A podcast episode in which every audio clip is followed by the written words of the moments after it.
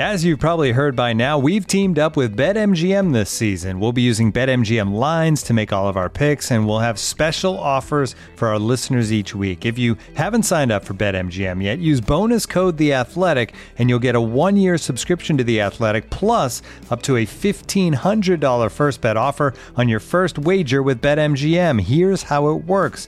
Download the BetMGM app and sign up using bonus code The Athletic. Make your first deposit of at least $10, place your first bet on any game, and claim your voucher for a one-year subscription to The Athletic. See BetMGM.com for terms. U.S. promotional offers not available in D.C., Mississippi, New York, Nevada, Ontario, or Puerto Rico. Gambling problem? Call 1-800-GAMBLER. Available in the U.S. Call 877-8-HOPE-NY or text HOPE-NY 467-369 in New York. Call 1-800-NEXT-STEP in Arizona. 1-800-327-5050 in Massachusetts. 1-800-BETS-OFF in Iowa. 1-800-270-7117 for confidential help in Michigan. 1-800-981-0023 in Puerto Rico. First bet offer for new customers only in partnership with Kansas Crossing Casino and Hotel. Don't forget, if you haven't signed up for BetMGM yet, use bonus code The Athletic, and you'll get a one-year subscription to The Athletic, plus up to a fifteen hundred dollar first bet offer on your first wager. The Athletic. I'm sorry, you can sit there and look and play with all your silly machines as much as you like. Is Gascoigne going to have a crack? He is, you know. Oh, I say!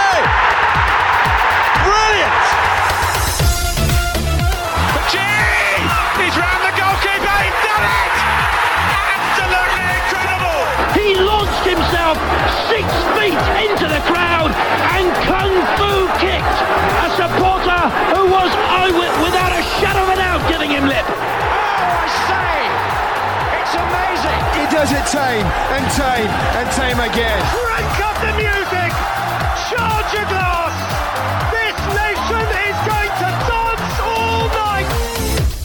The Oxford English Dictionary has its Turkish Super League moment. Glenn Hoddle turns into a little friendly cartoon dog. The acceptable ways for all mainstream scorelines to unfold for the neutral. Excessively soundtrack fishing with Bobby Zamora. The six year saga of Gareth Southgate's proper football postman. And the six yard box flopping, armband transferring, throw in delaying, back onto the pitch rolling, ball shielding lineup that is the pure time wasting 11. Brought to your ears by The Athletic. This is Football Cliches.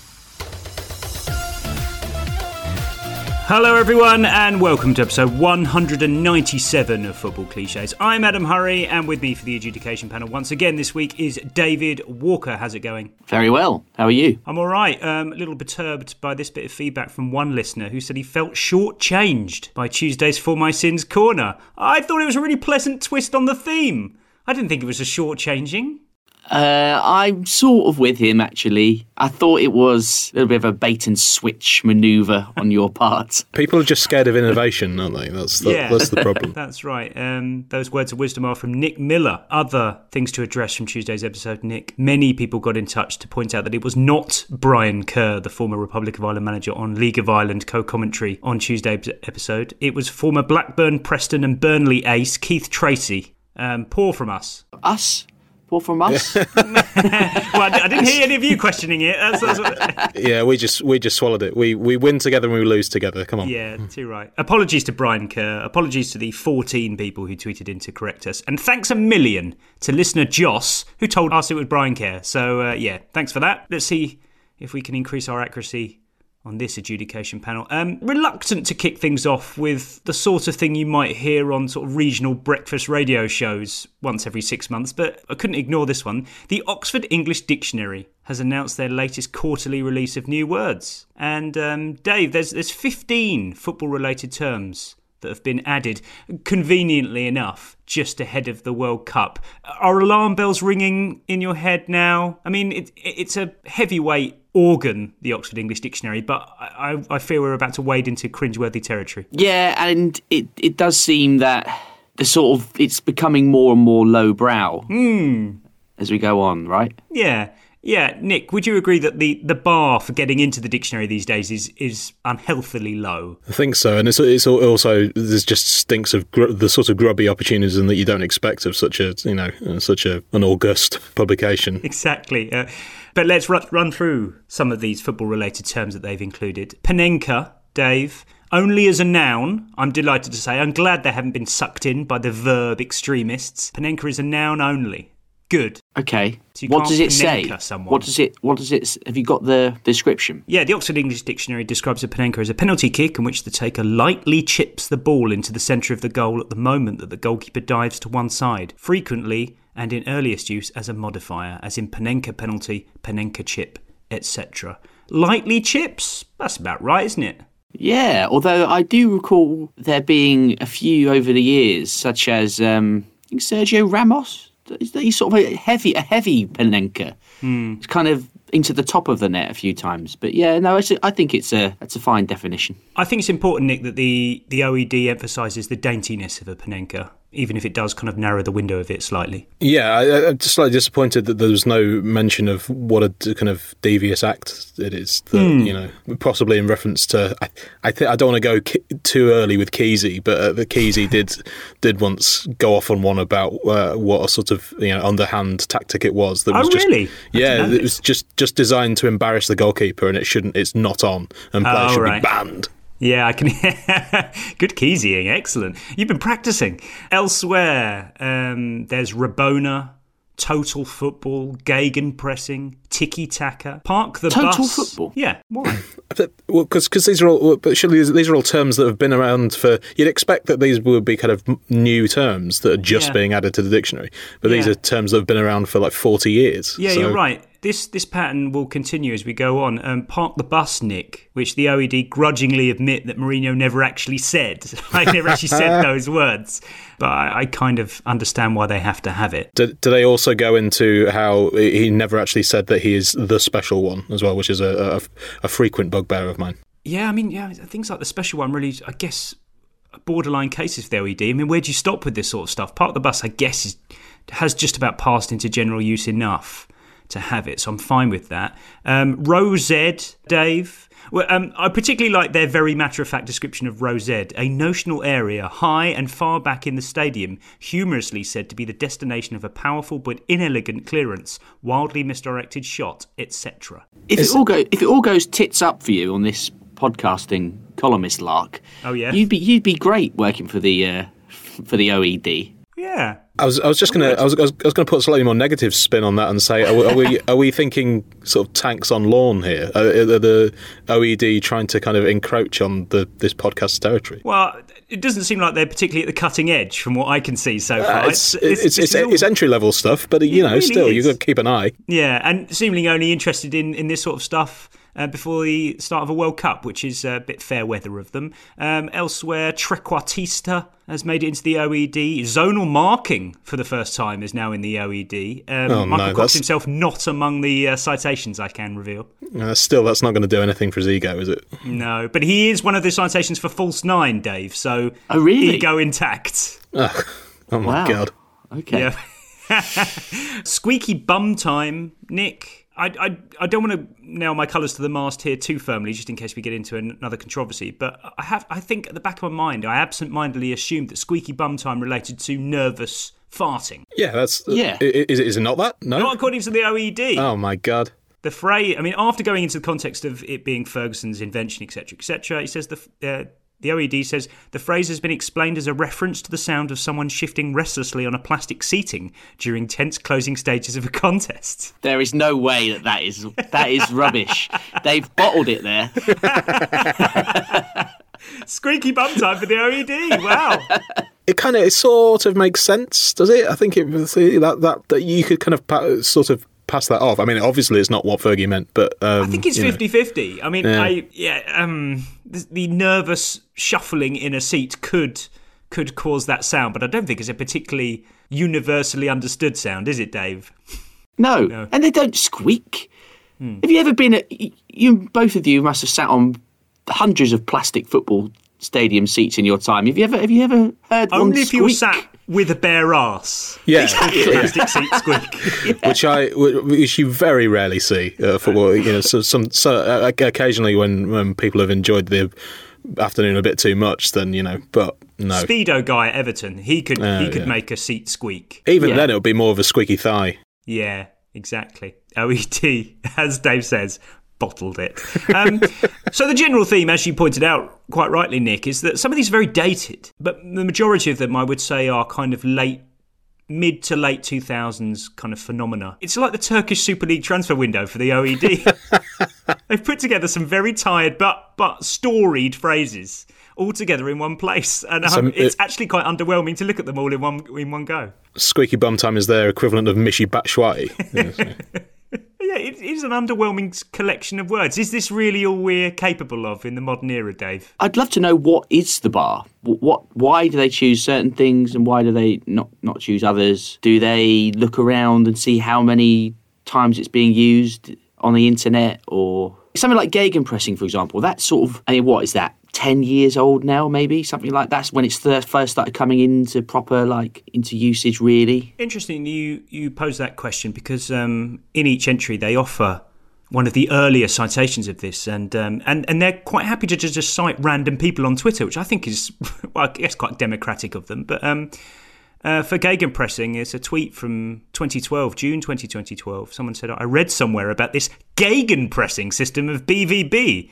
Is that similar to Barca? He seems to be perfect for that formation. It's almost like, what's this? So the kind of incredulity of the whole concept back in 2012, uh, yeah, just goes to show that you know you need a good 10 years for these things to pass into kind of mainstream use. but yeah. But then, as I said earlier on, total football is a thing from what the seventies. Yeah, yeah. It's it's very odd that it's it's sudden they've suddenly decided. Well, I guess we better have it. But you know, if you're scraping around for topical things, Nick, for the start of the World Cup, you're going to have to find something somewhere. Where Just next? on, you fear for the OED that they're going to get shitty email from so, you Sam Allardyce of the world saying, "Oh, invented closing down, did they in 2012?" Excellent. Some of these things go back a lot further than I realised. Zonal marking, Dave, was first used in 1958, which I guess is okay. kind of okay. I mean, it's the kind of start of analytical approach to football. Um, Row Z Nick goes back to 1943 in Nation magazine in the US. But presumably they wouldn't have had. Well, if it's a US thing, maybe. But I was going to say in in nineteen forties, it would all been terracing. That's We have- true. Did you have Did you have rows when it was terracing? yeah, I think it's, there, there's still seating at the maybe like only on one side. On one but uh, side, I think maybe, yeah, yeah, most most grounds still did, did have seats. In most Well, places. this, this this nearly 80 year old reference doesn't actually refer to sport at all. It says the subtle detail of the impersonation and much of the singing do not reach a person in row Z of the huge auditorium. So it's a theatre thing, an auditorium thing originally. Yeah, I- I can see how it might have spiraled out of control. But um, yeah, not, overall, quite an underwhelming set of things. Um, OED, bell me up. I'm ready to, to breathe new life into your football vocabulary. Next up, Jack Bullock writes in Dave. It says, Afternoon, chaps. During my game on Sunday, I saw the referee pull out an energy pouch from his sock during the second half, consume it in one gulp, and throw it off the side of the pitch. When I asked why he needed an energy pouch, he replied that he was a box to box referee. what a twat! What a twat! Oh. Lovely. Embarrassing thing to say. I mean, oh, goodness sake, that's what you do. Yeah, some are happy just to sort of stay in the centre circle and sort of swivel around, I guess. Um, Yeah. Maybe it is quite a rare thing at Sunday League level for a referee to be that. I mean, you do obviously see some a variety of referees in all sorts of shapes and sizes could turn up on any given Sunday league match. But I mean, even the worst, even the most out of shape ones, sort of generally try and keep up with play and run about a bit.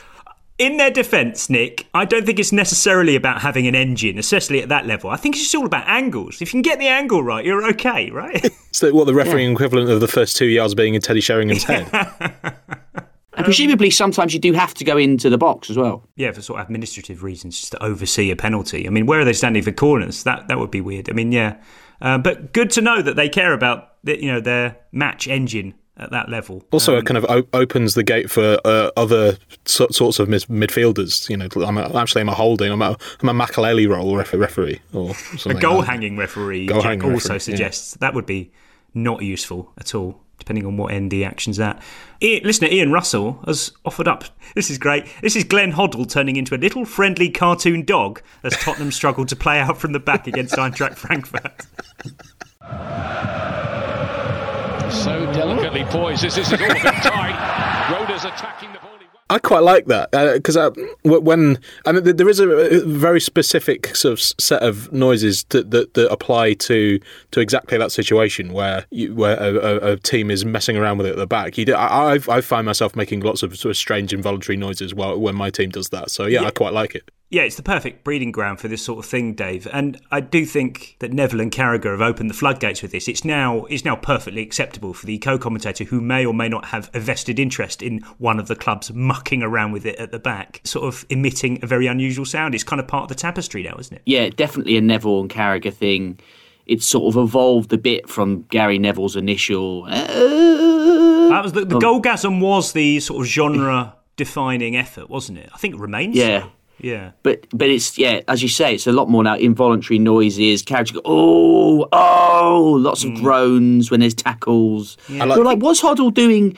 I mean, trying to think about what he might have actually been doing there. Whoa! Was he doing squeaky bum that time? was Ghost. That was uh, it was kind of mid-range roller coaster, I think that wasn't it. but yeah, at the same time, um, you know, perfectly suitable for the situation, I guess. And and then Frankfurt did indeed nearly score after that, so warranted. Right uh, on the back of very interesting conversation we had on Tuesday's episode about the well poised scoreline of the Manchester Derby, Nick. You you were particularly keen on the six three. You thought it was very balanced, and you felt like it was a scoreline where you had to delve further into figuring out what had gone on. Yeah, if you you just you just look at the scoreline, you don't know how that game has panned out. Yeah, it did make me think. If we took the full set of mainstream scorelines, all the right way up to its upper limit. Let's decide how us, as neutrals, would want these games to pan out. So, Dave, I'll hit you straight away with 1 0. How does a good 1 0 turn out? Like, when do you want this goal to be scored? What do you want the dynamic of the game to be? Definitely not too early. Oh, it's awful uh, if it's too early. Yeah. But too late also frames the game too too much, doesn't it? It's too much of a big deal if it's a late goal. Yeah, so maybe maybe like well, I don't know then maybe that's a good thing. But like there was a Manchester United beat Southampton 1-0 recently and Bruno Fernandes scored in like the 60 second minute or something like that. It was sort of mm-hmm. that it was round the hour-ish mark, maybe a bit later. I think that was a good solid no frills 1-0. I I, I, dis- I, disagree. I like I would like a, a, an early one. I want I want the away slash inferior team to score in the first twenty minutes and then doggedly hold out against you, your your Manchester City, your Liverpool's of this world. Okay, that's a good. for the dynamic. remaining seventy. Okay, so you're, inter- you're you're adding extra context, which I think might be actually quite useful here. So yeah, so away away underdogs scoring relatively early, but not too early. Yeah, and then yeah. holding on, but just enough time for it to become interesting for it to watch the rearguard action. Okay, exactly. so w- what yeah. sort of time are you saying? First uh, half? Yeah, first, first half. Yeah, first half. Uh, between around 25 minutes maybe maybe yeah. 20 25 minutes i think yeah sounds about right interesting okay a 1-1 draw nick ostensibly not an unacceptable scoreline you could look at it and think okay that game was okay but it could also conceivably be quite boring as well a last minute equaliser would be okay hearts breaking left, right, and centre. I would take that. Yeah, definitely. And specifically, I want the superior team to go 1 0 ahead relatively early, but then waste a load of chances. Take their they, foot off the gas. They, they mm. take their foot off the gas and they rue a number of missed chances. Yes. And then, then the inferior team equalises very late on. Ruing very important here. I, I, actually, actually, I don't think a last minute slash injury time equaliser would be great. You, I, I, what I would like is uh, an equaliser maybe about eighty two minutes, so it gives the superior team time to panic. Yep and really kind of really tr- sort of go for sets it. Sets up a grandstand finish. Exactly, yes, it does set exactly. up a grandstand finish. Yes, yeah. it does. Excellent. Yeah, just enough time for people to think there's still a chance. Absolutely. Right, 2 1, Dave. 2 1, uh, you know, if you had to if a non-football person had to pick a scoreline, they're going to pick a two-one. It's it's the most footbally scoreline of all. How do you want your two-one panning out? Well, I would quite like it as to be as an extension of the one-all for the for the for the winning goal to be scored in a grandstand finish. Yes, yeah, now we're definitely allowing super injury time situations here, a real sort of roof coming off this place kind of situation. Um, as far as the other goals are concerned, I don't really care. Um, one could be a penalty. Don't really mind. It's all about the it's all about the climax here, isn't it? I'd, I'd like a in one of these scorelines. I'd like a, I'd like a routine because mm. just just for you know because because it, it's sometimes it's comforting to have the the, the banal and the normal. I don't think. What, what's the most routine scoreline? Is that that's, two, that's two nil? I think two nil, yeah. isn't it? Yeah. We've got we've we've got the kind of solid staples out the way here. We've done we've dealt with those. It was just about to become quite repetitive, but now we're at two 0 and two nils. I, I agree are the start of routine situations, and and I think Michael Cox might have put this on the podcast a long, you know, 190 odd episodes ago when he's saying he really likes a 2 0 win by a team who are completely dominant completely in control of things, almost Mourinho's Chelsea style, where they score fairly early in the first half after you know starting starting brightly, and then it's just a they weather a bit of a storm, and then they sort of put the game to bed at about sort of late sixties, early seventies by just sort of slotting one away on the counter attack, and that's it, job done. So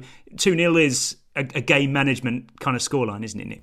And a nice one in that scenario would be if the second goal is a penalty, because it kind of, it, particularly if it is, uh, you know, a really dominant team against a, a, a smaller team, because it kind you, you kind of gives the scope for everyone to be happy with that or relatively satisfied, because the the the better team have got their three points and the inferior team can kind of say, well, at least we didn't get hammered, you know, 5 0. And, you know, the, the second second goal was a penalty. So, and then concede the first, that, that can happen to anyone. So never mind, move on next week. So, yeah, I think, the, the, oh, oh, oh of course, the other the other version of 2 0 that I quite like is essentially Mourinho's Chelsea, but in that Liverpool Gerrard slip game where they score first, uh, they score early on. The home team or the team that needs the win more piles on the pressure for the rest of the game, uh, only for the other team to score a kind of late uh, spirit crusher. Yeah, I like that too. Nice, nice twisting of the of the narrative there, Dave. How much of a goal in each half fundamentalist are you? Yeah, I mean, that, I think that does add to the routineness of it mm. and the symmetry of it. Yeah. Um, just to sort of underline the sort of the authenticity of the two 0 my Sunday team, Ribblesdale Rovers, won 2 0 on Sunday. And one of the players who, who, who, actually wasn't playing that day sent every, upon hearing the result, sent the message in the WhatsApp group that said, Well done, lads. Love a 2 0. That's proper football. It is. I mean, again, you don't you don't see it very often in Sunday League, do you? I yeah, mean, exactly. You, you, you'd be in the pub going, you'd feel like real professionals, wouldn't you? We've, yeah. we've done the job here. Was it, did it feel like a professional victory? It, it it did really. We scored two in the first half, actually, two in quick succession, actually, in the first oh, half, right. and then and then, but then just did quite calmly saw out the second half. Created some chances, didn't take them, but we were never in trouble. Did, well, did anyone use the phrase game management? They didn't, mm. but we did. We did manage the game relatively well. That's an acceptable alternative to the to the goal in each half because I think it's like the, the newspaper would report uh, two goals in quick succession in the first half were enough to see off mm. opposition X. So that's fine. Um, let's go on to 3 1. 3 1 is um, a- another very poised scoreline, Nick. Um, I would like it to go like this Team X goes 1 0 up, then 2 0 up. Team Y pull it back to 2 1, and then it's kind of an arms reach situation. It's going, ah, no, go away. Yeah, I've got that for, for a. Um, for uh, one slightly further down down the list, I quite like I, I, quite like one that sort of happened to uh, sort of happened to my team, Forest, recently. Uh, it was Forest went one 0 up, and then in fact this happened this happened twice. Uh, went one 0 up, and then conceded three rapid fire goals. Mm. Um, that there was even though I was kind of suffering greatly, and actually those games finished three two, but that's that's not important. Yeah. Um, I quite minor detail. I, I, quite enjoyed the sort of the the the cadence of it. It, it was like the the team that initially taken the lead had their, their hopes built up for a, a period of time and then mm. absolutely dashed in the second half. Um, three um, one is the sort of territory, Dave, where you can start getting into kind of comprehensive victory chat. Uh, you, mm. could, could, you have an emphatic three one? Mm. You could have a comprehensive three one, can you? Well, I think if it's maybe if you're three 0 up and the, the the one is a late consolation. Yeah that would add to the emphaticness of it or comprehensiveness of it. It's not emphatic. I think I don't. I think the one takes away from the emphaticness. You could have a three-one that wasn't convincing. really a three. Convincing is three-one, not well, comprehensive. But you could have a 3 1 that wasn't really a 3 1. So you mm. could have a team that, so it's a 2 0, your team could get one back and it's 2 1, and they're on the front foot. They're pushing yep. for the equaliser, they're piling forward, and then the team that's in the lead get capitalises on them being out of position, gets a, a last second goal to make it 3 1. But afterwards, you'd be go, you know what, 3 1 flattered them slightly. It wasn't oh, okay, really a 3 yeah. 1 game. Yeah, 3 1's kind of just about in um, opposition, uh, losing manager claims misleading scoreline territory. Mm, mm, yeah. Nevertheless, in all of these scenarios, the third goal will wrap up or seal the victory. Doesn't matter what the scenario of the game is. Your three nils and your four nils, Nick, um, definitely into convincing, definitely into comprehensive and emphatic territory here. But all I want as a neutral here is for the goals to be shared out nice and equally. I don't want three goals in the first half an hour and then the game just to meander to a close. I don't want all four goals in the first half and then they sort of pedestrian second half where it all peters out. Yep. Share the goals out for us neutral. Do, do you want two and two, or would you satisfy? Is it settle for like one in the first half, three in the second half? Was One that- and three seems fine. yeah. Um, yeah, definitely not. Maybe not three and one. Three and one's not really good enough either. Um, and I want the goals to be nice and varied as well, Dave. I w- I would accept one from a set piece, one from a penalty, but not two of each. Yeah, that would be weird. Yeah, you want you may- maybe one from outside the box, whatever, just a sprinkling of of glamour. And and this isn't a kind of this isn't even a kind of a neutral um, thing either. Um, the goal methods thing, Nick, because when my own team have say won 4 0 on a Saturday and I'll watch them on match of the day. In my head, if I know that three of the goals came from quite boring situations, I would think twice about watching it. I have to Yeah. say, that's how spoiled I am. No, hundred percent. You want yeah, you you want a li- you want a little bit of variety. You want something you want something interesting, and also uh, the, the the distribution of the goals is, is key for the the highlights watching because if you know that three even four of the goals have come in the first half, Yeah. you just watch the first half and then you forward fast forward through to the next game. Yeah. You'd like you'd like the fourth goal to be the spectacular one, to ra- Yeah. to round off the performance. and it's not celebrated properly, it's just sort of applauded. Completely, Yeah. just smugly applauded rather Yeah. than actually joyously celebrated. Yeah, I And think it- that's important. And if you get if you do get a four 0 not so much with the three 0 maybe, depend. Well, dep- it, I think it does depend on the on how close the goals come together if they're if they're early. But like. Um, City against United on Sunday. I, I think one of my mates texted me saying, "Oh, this could this could be anything." it's like we, it's never it never becomes anything, does it? You've got to list three. You've got to list three Yeah. possibilities. You can't just say anything. Yeah. you've got, to, you've got to list your sixes, your sevens, and your eights. Um, okay, on to on to proper routes. Your four ones, your five ones, your six ones, your seven ones. Nick, uh, this is all about the the one here. This, is- this is crucial. I don't want the team to go ahead and then get battered. That's weird. Nothing. That's just odd. You'd have to really crumble for that to happen. Um, I don't really want the goal to be mixed in the middle. I want it to be a consolation goal, and I want it to be an absolute stunner of a consolation goal as well that nobody can celebrate. Oh, in- interesting. I, I, I, want the team that eventually wins to go up 1 0 and then an equaliser. Oh. And then I want a procession of goals from the team that wins because there's hmm. I don't know as long as it's not as long as it's not my team involved there's a, there is something occasionally quite funny about spirits being crushed in that way. I don't like that. That's No? that's a sort of scenario where, say, I don't know, Crystal Palace would go one 0 up at Manchester City.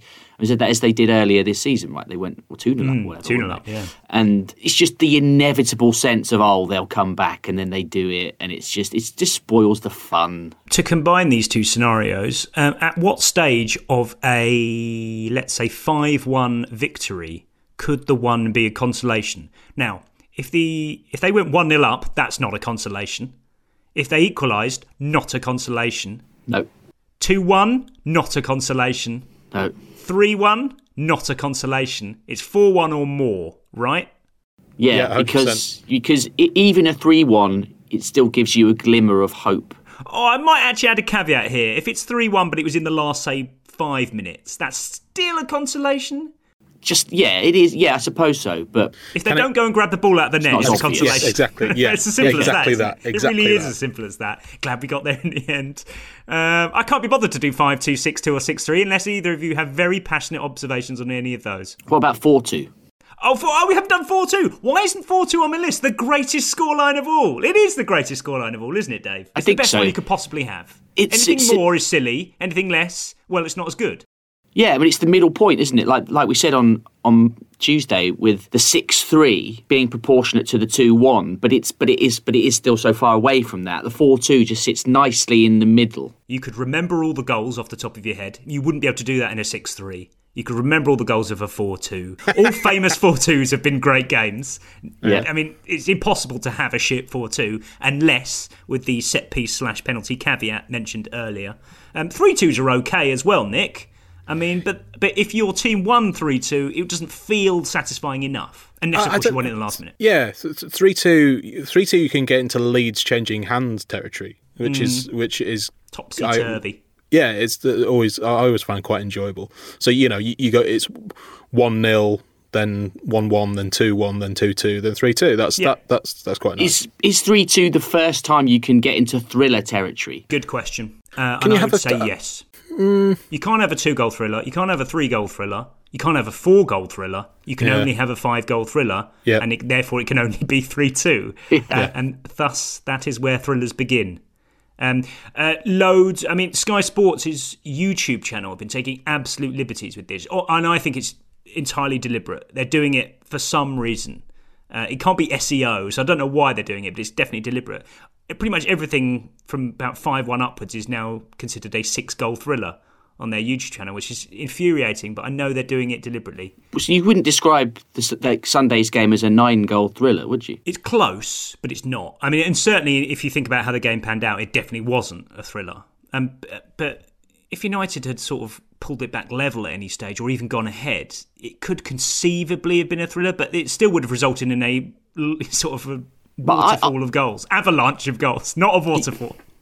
you might disagree with this, but I, I don't think any game should be described as a thriller if the margin of difference is more than one goal. Ah, four two can be a six goal thriller. I it think it- can. It, can. It Uh, can. It, it can be a thriller if the result, because obviously the, the the the result on Sunday was never really was never in doubt. But if if it's a is it if it's a four two, you could conceivably you know the losing team could go one 0 up, and you know it could be fairly tight, and then the winning team scores two kind of late on. I think there's there's enough thriller elements there to Five three um, is an eight goal thriller qualify it. conceivably. Yeah, yeah. But then, of course, you know, the more goals that are scored, you have to increase the margin, don't you, Dave? You have to make it a movable feast. Yeah, You do. You do. yeah, okay. It's, uh, I, th- I think I've mentioned this on the podcast before, but la- uh, I think it was last season that uh, a, a media person at a, a football club, when I was at a game, bounded up to me and said that he had, thanks to this podcast, he had persuaded someone who else on the media team not to refer to, I think it was a 6 1 as a seven goal thriller. Good, good, good service Yeah. by this podcast and that person. We can't have this stuff. It's disgraceful. It'll end up in the OED or something and it'll be horrible. uh, they won't know any better. Idiots. Um, but if you are interested in thrillers, 90 minute thrillers, then get yourselves down to watch the Football Cliches live show in London, Manchester, and Dublin this November. Just go to my just go to myticket.co.uk or just Google Football Cliches live and join in the fun. Let's hope it's a fruitful enough evening, not for us to have to get a consolation laugh in in the, final seconds of the show. Well, that would be that would be grim. Hopefully, it will be a sort of yeah even flow of excitement throughout the entire forty-five minutes times two of that show. The only way to score is, of course, to play uh, with a handbrake off. Hello, I'm Ian Stone, host of Handbrake Off, the twice weekly Arsenal podcast brought to you by The Athletic each week. I'm joined by two of Amy Lawrence, Adrian Clarke, Art de Roche, and James McNicholas. What a lineup that is to talk about the best club in the Premier League. This week, join us to bask in the North London Derby glory. And let me tell you, do we bask? yes, we do. Come back later in the week on Friday as we look ahead to another massive tussle with Liverpool and look to keep the number one firmly by our name. Search for Handbrake Off now, available wherever you get your podcasts. And while you're there, if you could hit follow to make sure you keep up with the best team, that's us, covering the best team. That is Handbrake Off. So good, we made it twice. Looking for an assist with your credit card but can't get a hold of anyone? Luckily, with 24 7 US based live customer service from Discover, everyone has the option to talk to a real person anytime, day or night. Yep, you heard that right. You can talk to a real human in customer service at any time. Sounds like a real game changer if you ask us. Make the right call and get the service you deserve with Discover. Limitations apply. See terms at discover.com/slash credit card. This episode is brought to you by Michelob Ultra, the official beer sponsor of the NBA. Want to get closer to the game than ever before? Michelob Ultra Courtside is giving fans the chance to win exclusive NBA prizes and experiences like official gear, courtside seats to an NBA game, and more. Head over to michelobultra.com slash courtside to learn more. This episode is supported by FX's Welcome to Wrexham. Celebrity owners Rob McElhenney and Ryan Reynolds' small town Welsh football club has finally been promoted into League Two after 15 seasons in the National League. Dedicated staff and supporters celebrate the city's return to glory while bracing for the newfound challenges that come with being in a higher league. Will Wrexham AFC stand up to the challenge and rise again into League One? FX's Welcome to Wrexham premieres May 2nd on FX, stream on Hulu. Looking for an assist with your credit card but can't get a hold of anyone? Luckily, with 24 7 US based live customer service from Discover, everyone has the option to talk to a real person anytime, day or night. Yep, you heard it right. You can talk to a real human in customer service anytime. Sounds like a real game changer, if you ask me. Make the right call and get the service you deserve with Discover. Limitations apply. See terms at discover.com slash credit card. Oh, look at that! That is wonderful! Brought to your ears by The Athletic. This is Football Cliches. Right, Nick, I'm going to play you a thunderous piece of music. And just by the audio alone, you'll think it's something quite dramatic. And then the pictures will reveal that it is quite simply the grand fishing adventure with Bobby Zamora. Yeah, I weren't expecting this in the UK. I think it's a big one. Got my new PB. Yeah. Well done. It's like a goal at Wembley. Big gal. Grand fishing adventure, baby.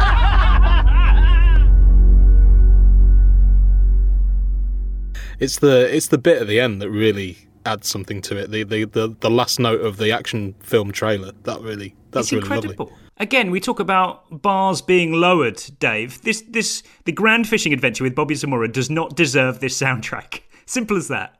No, and this is just this is sort of creeping in. I think. Uh, What was I watching the other day? And it was the same thing. I think it might be that um, that this England thing. You know, with the Bor- the sort of COVID drama with Bob, Kenneth Branagh playing Boris Johnson. Right. Like all the breaks sound like the soundtrack to Dune or something. like Hans Zimmer have done it. Like it's just really overly dramatic. And in, a- you know, at least that is it is sort of dealing with quite heavy dramatic subject. But this is the bloody grand fishing adventure. It's just Jimmy Bullard and Bobby Zamora on a bloody boat. Just to be absolutely clear here, Nick, it- this isn't just a single episode with Bobby Zamora and then presenter Ali Hamidi goes off and fishes with someone else. Bobby Zamora's on the whole series. Ali Hamidi and Bobby Zamora go on a bucket list fishing adventure around the UK. Come on.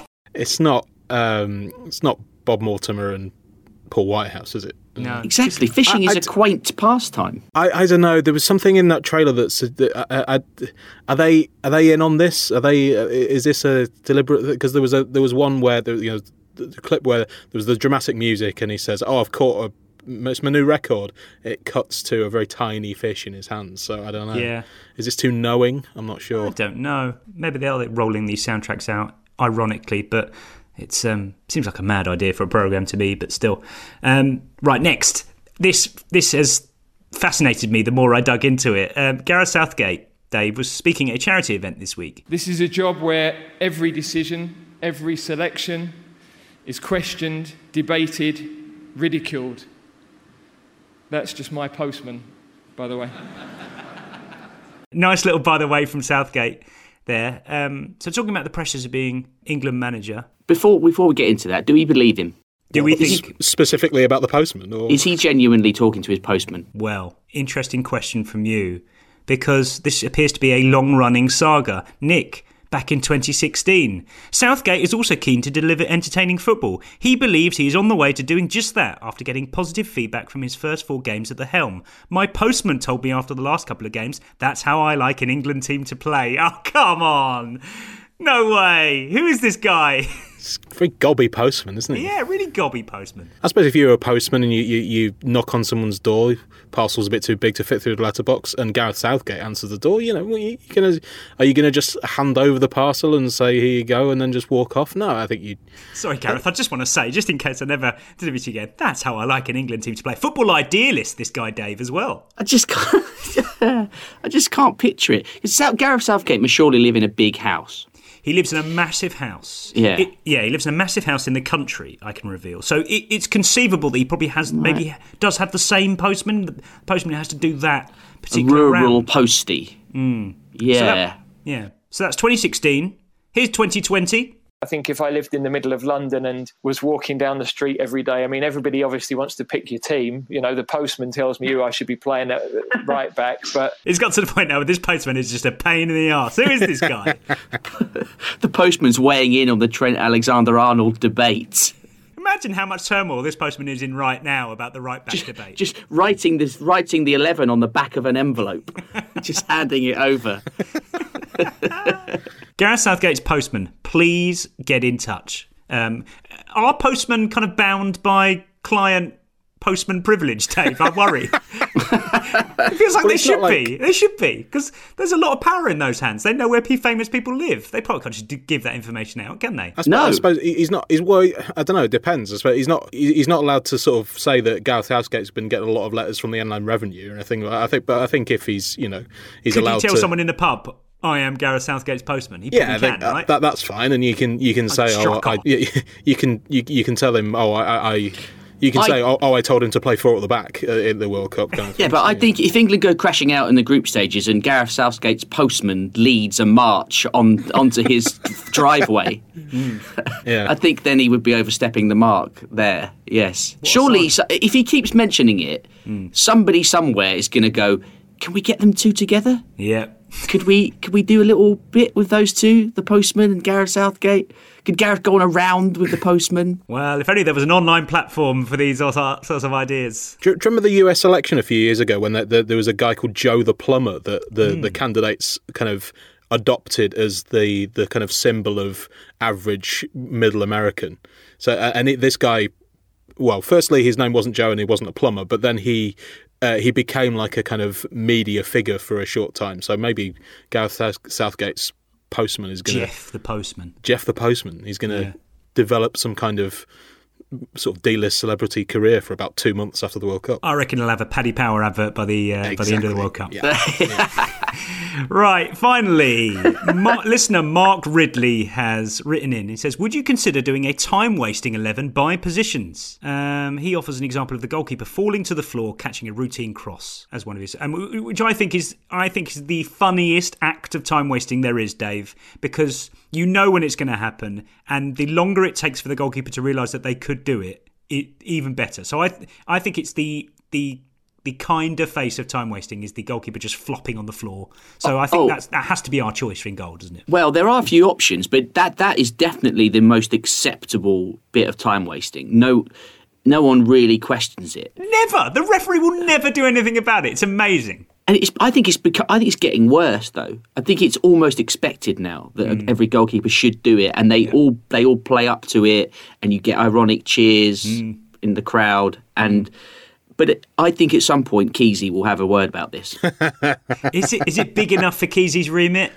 Oh, uh, well, Well- the, you're talking about a man who's been obsessed with Mikel Arteta, uh, Mikel Arteta's technical area for about a year now. So But goalkeepers do have a few other options up, up their sleeve, don't they? There's the moving the ball from one half side of the six yard box to the other Yes. for a goal kick really really slowly it's it's um occasionally you'll see a goalkeeper try and subtly tell a ball boy not to throw the ball back too quickly the sort of the anti Joe Hart Yeah. in in 2014 thing I, I like it when I also quite like it when a, a, a ball boy, usually like a home ball boy, when the away team are winning, throws the ball quite urgently at the goalkeeper, and the keeper just sort of lets it hit his chest. Yeah. And just uh, it dribbles off to one side. Yeah, the the laws of the game don't account for how a player should accept the ball from a ball boy. It's like, should Yeah. you have to catch it? Interesting, yeah. Okay, so time wasting goalkeepers have got us off to a strong start. R- fullbacks, um, it's all about the throw ins, Dave. Um, Yep. For right back, we'll, let's go to uh, Jordan Tendy, who says um, a fullback spending 30 seconds looking for a towel or drying off the ball on his shirt before taking a throw in. So, sort of generally delayed throw ins. There's lots of ways to do this, to elegantly delay a throw in. yeah, to labour the point about looking, you know, not having any options to try and steal, like deliberately steal too much territory with the throw, so you know you're going to get the referee's going to have to pull you back. And yeah, uh, yeah, it, it's it is it's an area that's ripe for dark arts, for for, for minor dark arts. I agree. Nick, uh, I'm in the process of this. I'm going to be stunned that we come up with at least 11 ways of time wasting. Uh, time wasting has never really got my goat before, but I think it might do at the end of this. If we can find 11 different ways of time wasting, it's time FIFA did something about it. Let's go over to left back. Tom writes in says fullback being thrown the ball by a ball boy and either dropping it or ignoring it and getting another one, forcing the opposition to go over and kick the spare ball off the pitch. Now that would infuriate me as a game chasing team supporter. Yeah, yeah, absolutely. All of these just are just. I can't I can't really get annoyed about them either, and particularly ones like this where you, I just find them even if they're against my team, I find them quite funny. Yeah. Uh, I'm annoyed, obviously, but uh, but I'm kind of going, yeah, okay, that's fair enough. Every, my team will be doing that as if we were in the, the other situation. So you know, takes nerves of steel, barefaced cheek, um, to sort of pull some of these things off. But as centre half, I quite like this one from Wild State, Dave. Says centre half becoming extremely conscientious about where exactly a free kick for offside should be taken from, looking to the ref for approval on three different ball spottings before go- calling the goalie forward to hoof it.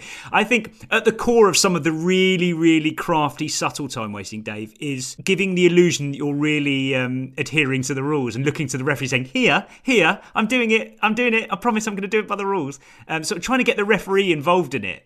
I think Yeah. is the, the real subtle art. Yeah, slightly passing the buck, really. But yeah, well, especially for like for the rest of the game, you'd have been stealing five yards here and there, every and everywhere for, for every free kick. I like I like getting the goalkeeper involved. Yeah. That's good. You can do that on throw-ins as well. You can sort of decide, and then they just th- yeah. Actually, you know what? I'll give it to the fullback anyway. Nick, how about this from Ben? Centre half taking off his captain's armband and then jogging up to the striker to give it to him and then helping him put it on Yeah, before the- being substituted. What is this about helping players put armbands on? It's not difficult. Why do they need help?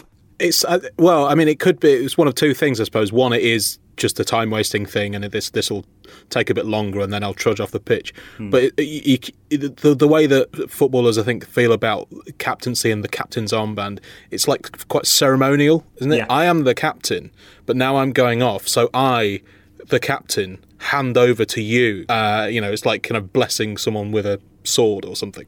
Yeah. I th- and they're less o- they're less often um, an actual full band now. They're often like a Velcro thing, aren't they? Yeah. So that's why I think people need a bit of assistance sometimes with the uh, with the application of it. If you you can't always get your you can't always get your hands round to passing it on properly. Quite like the idea that linesmen have to help referees put their watches on. On you know, because sometimes they wear two watches, so putting a watch on your wrong hand might be difficult. Um, on the other yeah. hand, so uh, who knows? Um, okay, that's our defence taken care of. Right wing says Tandem Felix, an attacking player just about to take a throw in, but as the fullback comes to relieve him of this duty, he chops the ball from his overhead position down his back and bounces off down the side of the pitch. uh, very specific one here, Dave. I really like this. Got using the curvature of your back to just get an extra few yards of the ball rolling away. That's actually quite infuriating, isn't it? But it is such a footbally act, letting the ball just roll down your back. Not even for time wasting purposes. I think they just do it because they quite like it. Like almost all of those things, there's not there's not really anything the referee can do. They're, they're like, just about That's how my body exactly. They're just about making it like doing the thing they need to do, but in the in the smallest, slowest way possible, but as to not get a booking. it, it, uh, flirting with these lines is is is exactly what it's all about. Right, that was the more kind of cynical one. Um, I'm going to do left wing in a minute because I think that's more for kind of um, fragile footballers. In central midfielder, Nick, how about this from Jack Pierce? A wise older midfielder, clearly too injured to continue after picking up a knock, but comes back on after treatment only to wander 30 yards infield and then sit on the ground as their sub clearly wasn't ready yet. Um, that is. I think that's actually kind of morally okay. He's given it a go, and then he sit down, and everyone, no one really gets annoyed when the players do that because think, oh, we at least tried, but he's, I think he's actually done. His game's over. Yeah, it's important that they sit down, they try and run around, they sit down on the pitch, and then they kind of sadly shake their head. Yeah. N- to no one in particular, but just, you know, ah, I gave it a go, lads, but it's just my calf, it's gone. The only people aren't fooled by this, of course, are the opposition fans, Dave. There will all be howls of derision about this. Like, they know what he's doing, even if nobody else does. Yeah, just waiting for the second that he appears to move Hmm. in any way comfortably from that point onwards. You know, ah, see, He's walking off the pitch under his own steam.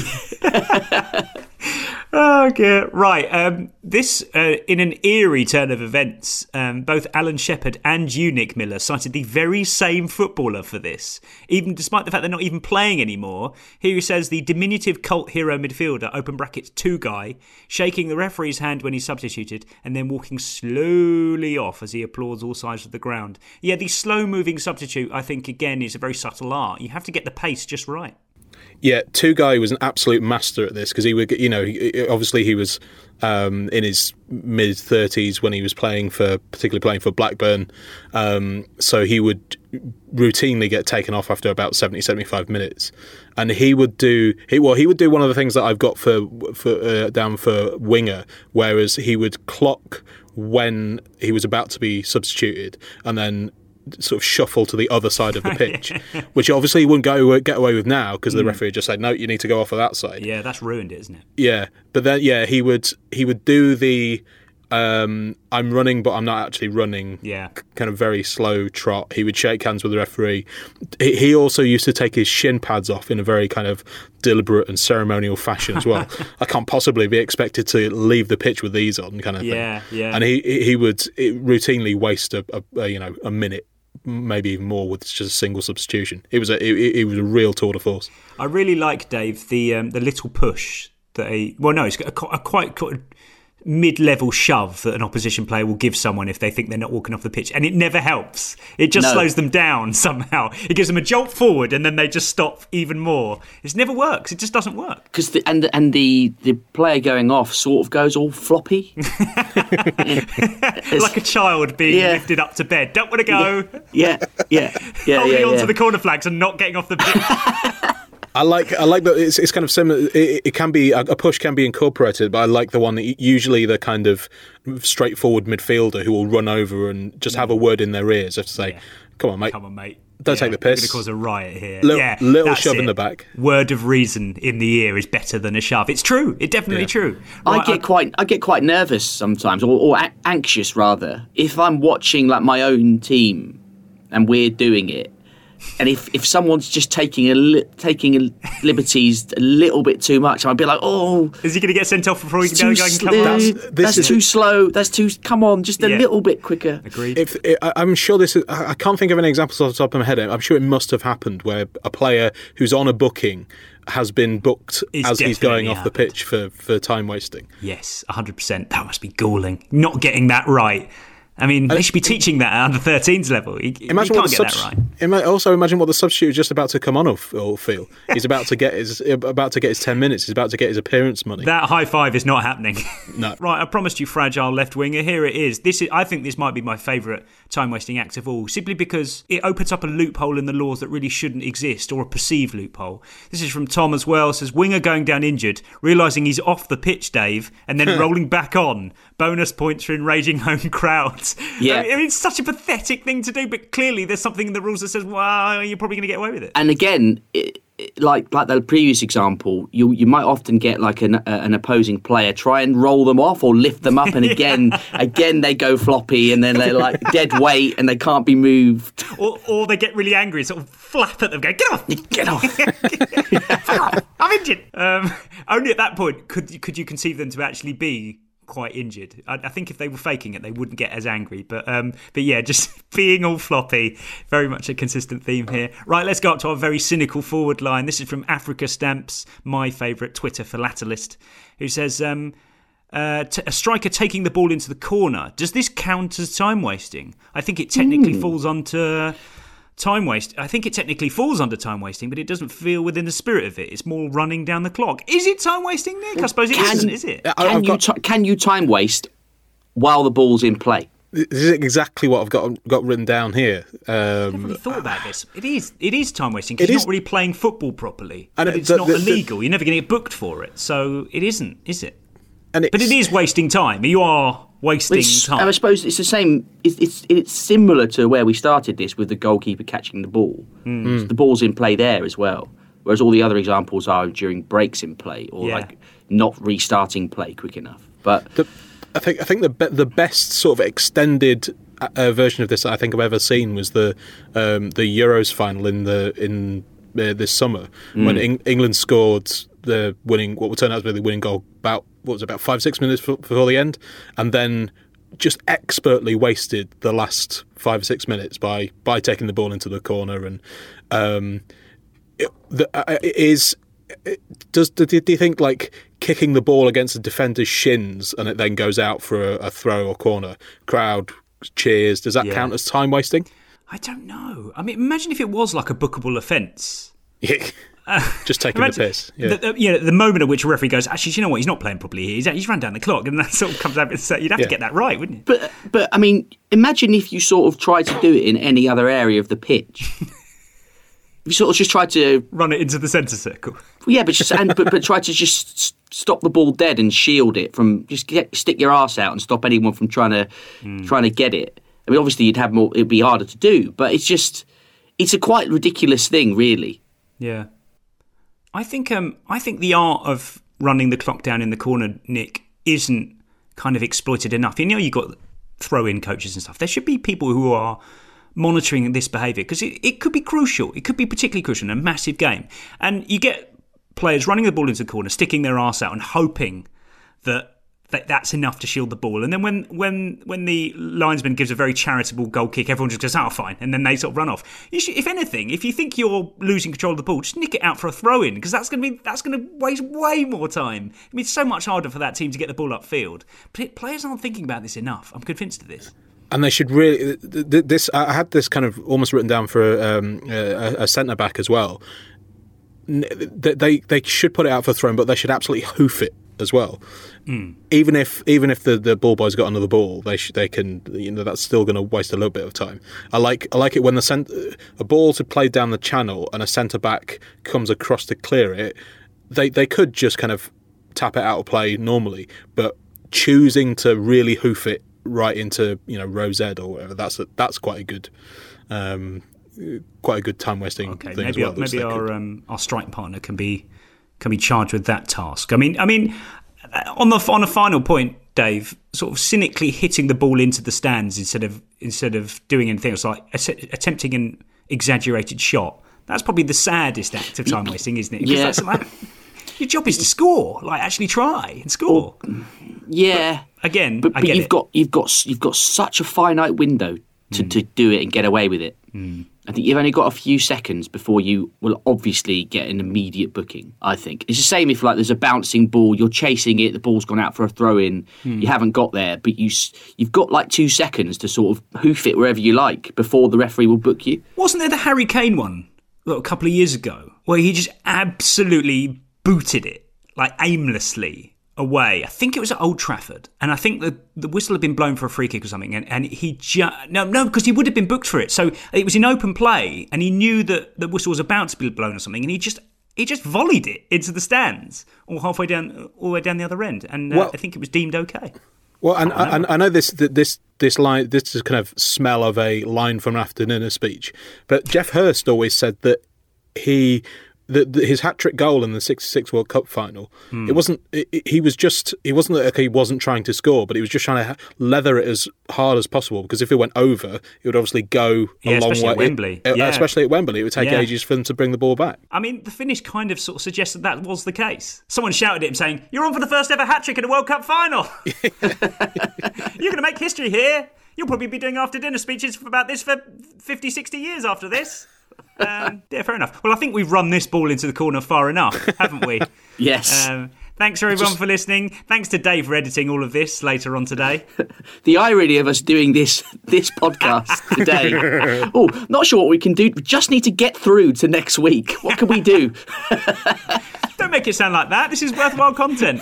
Um, you know, Mark Ridley didn't just write this in out of charity. He wants to know. Wants to know, and now he does. Thanks to you also, Nick, for uh, guiding us through to the re- to the conclusion of this one. Thank you. Cheers to everyone for listening. If you did make it this far, see you next week. The Athletic. Looking for the best place to buy tickets for any of your favorite teams or sporting events? We've got the spot. Our partner, StubHub, has been the leading ticket marketplace in the world for over 20 years, providing a 100% guarantee with every order. From a worldwide selection of live events, the widest choice of tickets, and industry leading partnerships, StubHub has what you need to purchase with confidence. StubHub, an official partner of The Athletic.